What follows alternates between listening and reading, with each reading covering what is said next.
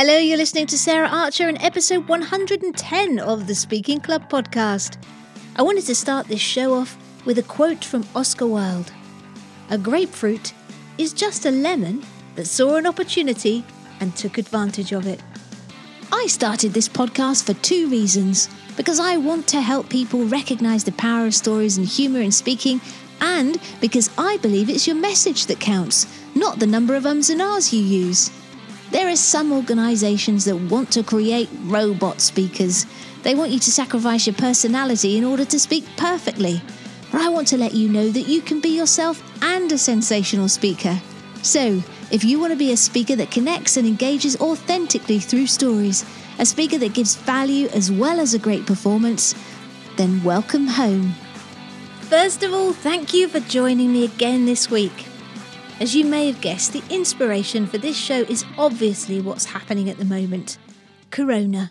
Not the nice kind, ice cool and served with lime from the beer fridge. No, the nasty one that's scuppering all our plans. But I hope that this episode will stand the test of time and you'll find what I'm sharing gives you food for thought and inspiration whenever you're facing an obstacle that's slowing you down, stopping you, or getting in your way whether it's created by something outside of you or your internal thoughts and beliefs. Cool. So here's what I want to talk about. I want to give you some mindset tips that have been helping me deal with the situation. Then I want to share a few practical suggestions and examples for what to do if your speaking gig, event, or workshop has been cancelled or your business is losing clients. But before all of that, I want to tell you a story. I'm a bit of a Star Trek fan, and I'm watching the latest spin off series called Picard. It's centered around Jean Luc Picard, one of the finest Starship Enterprise captains ever. And it's given me a bit of an aha moment about what's going on. So, here's the story, right? The premise of the series is that a terrible thing happened sometime in the distant past that resulted in many deaths. Those that survived left a warning and a prophecy about a future destroyer. The warning was delivered as a terrible vision you see in your mind, and most of the people in the in the episode that I saw that saw the warning went mad. But the rest of them formed a secret organization to make sure the horrible event never happened again. Now, the operatives from this organization they infiltrated the establishment across the galaxy and were on the lookout for this destroyer. The trouble was that the fear of what might happen was causing them to instigate their own atrocities, which caused massive loss of life. In essence, this organisation became the thing that they feared.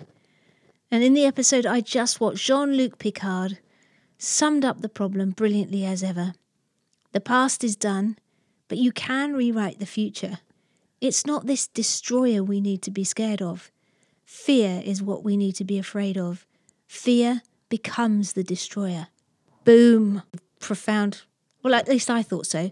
And uh, so that's why I'm sharing it with you. So, in the scenario we're facing today, fear, I believe, is what we also need to be afraid of. Because fear is making us waste our energy on fighting what is rather than accepting the situation so that we can shift from what is to what is possible.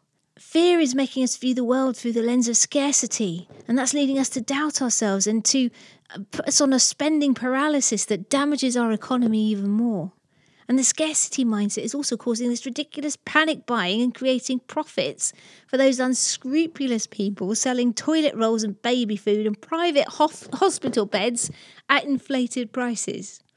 And finally, fear is blinding us to opportunities and it shuts us down and steals our dreams.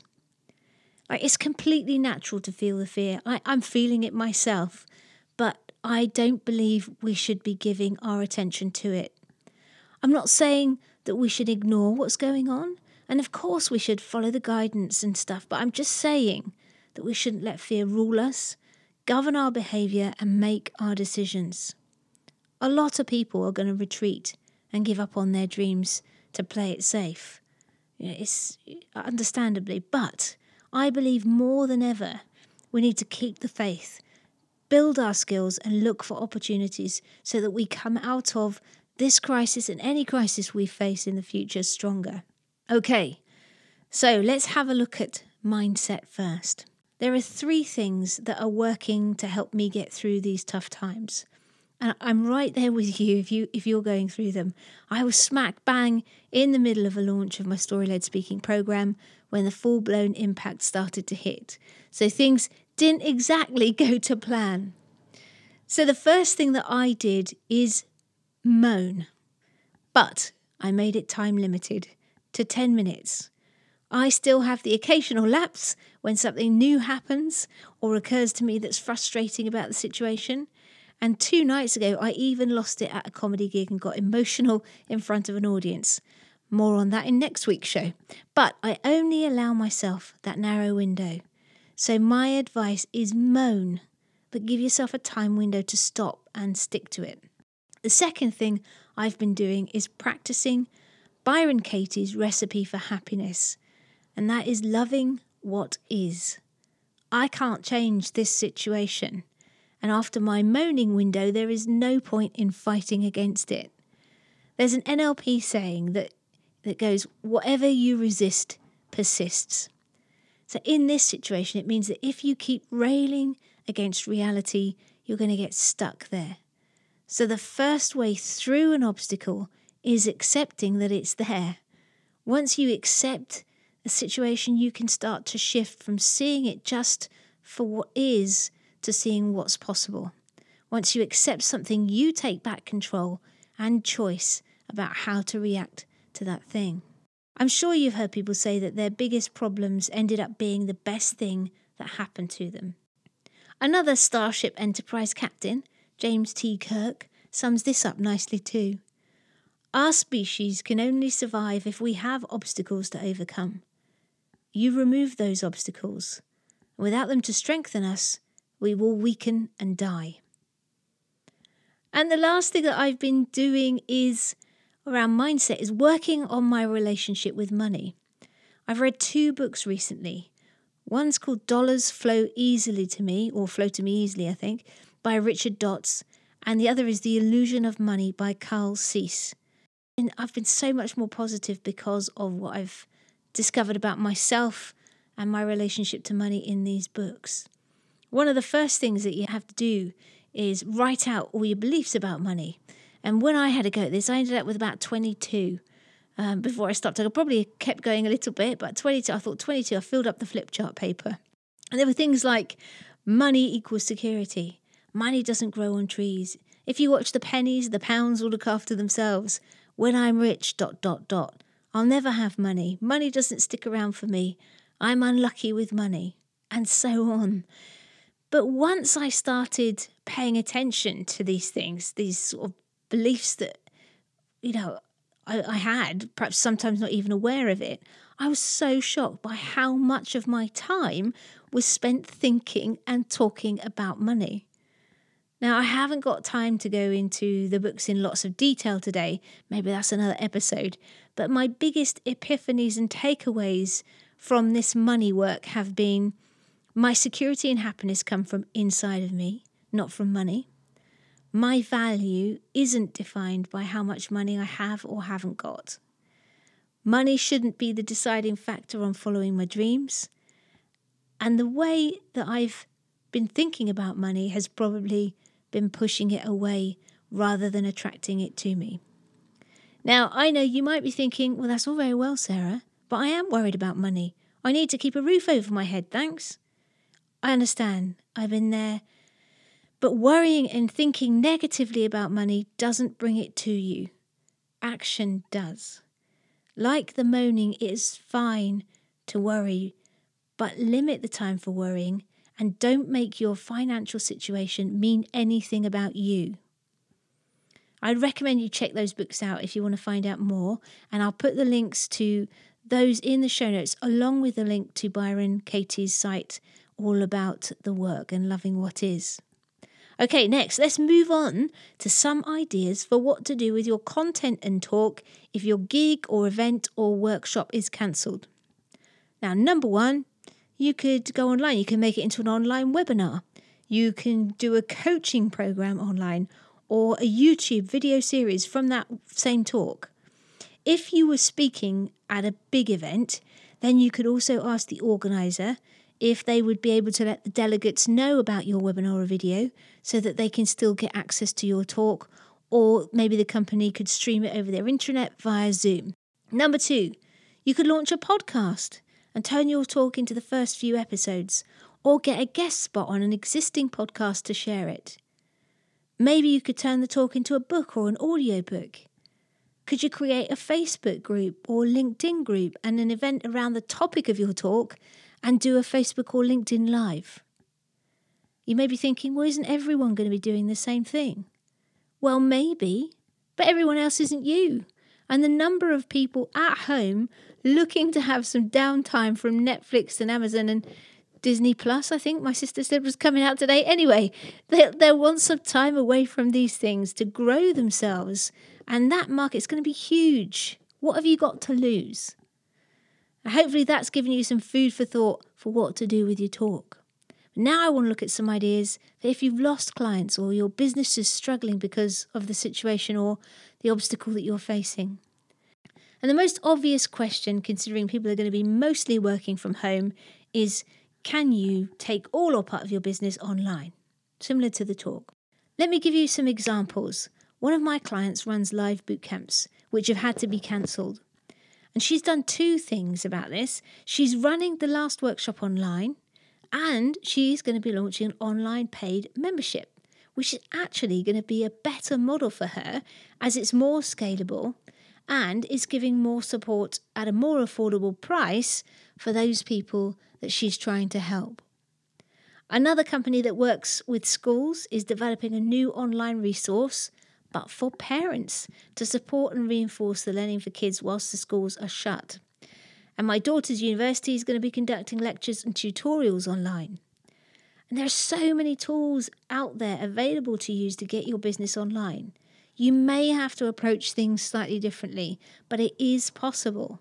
And if you're scared of technology, don't be. There's so much free help to learn from the software platforms themselves and other places online, YouTube, uh, all sorts. I also wanted to give you an example of a bricks and mortar business that is thinking of what is possible. My sister in law, well, soon to be, as I'm getting married in October, all being well, uh, runs a pub in a village here in the UK. And that pub, they've turned themselves into both a takeaway and a village shop, which is keeping the business ticking over and all the staff employed.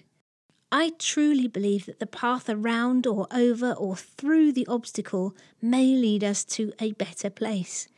But the most important thing is not to give up. And another critical uh, thing is to ask for help if you need it. Now, I do love a system and a process. As I always say, I believe that's where creativity comes from. So I've put together eight steps for you to follow if you have obstacles, problems, and challenges in your path. Firstly, you need to moan. As I said, let out your frustrations, but limit your time for doing it. Step number two is to accept the problem, challenge, or situation so that you can start to think about what is possible and move forward. Three is to get the knowledge, gather the facts and information about the situation and possible solutions. Step four is to evaluate what you found. And then step five is to make an informed decision. Step six, I want you to take a break here. Give yourself some downtime to let the decision settle and your juices start flowing again for the next steps. And the next one is to create a strategy and plan. And then the final step is onwards to take the action needed to create your new future. And given the predominant backdrop to this episode, I thought it was fitting that if you put those eight steps together moan, accept, knowledge, evaluate, informed decision, take a break, strategy and plan, and onwards. It spells out make it so. Right, so your takeaways for this episode. That's one for the Trekkies there. Your takeaways for this episode are don't let fear become the destroyer of what is possible for you and your business. Keep working on your mindset, thoughts, and beliefs towards the situation, and if you need to, your relationship with money. Don't be a pessimist.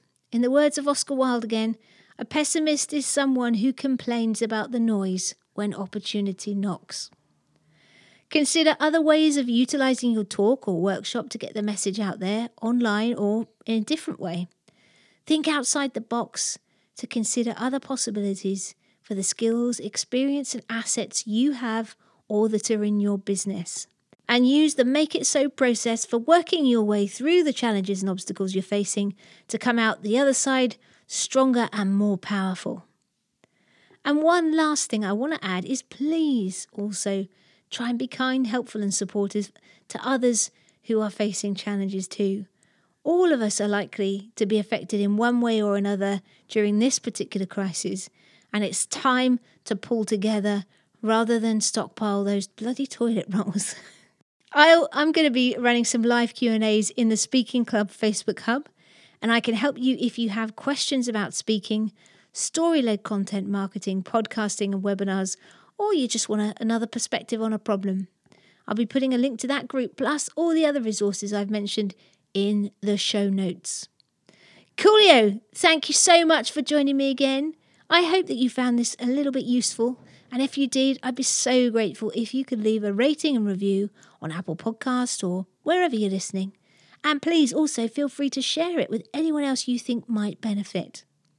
Next week, I've got another great episode and a guest and an experiment I need your help with. But that's it for now.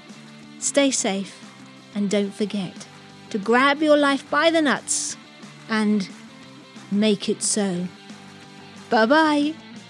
You don't need to waste more time searching for an answer when the most powerful tools to becoming a great speaker and growing your business are already in your possession your stories.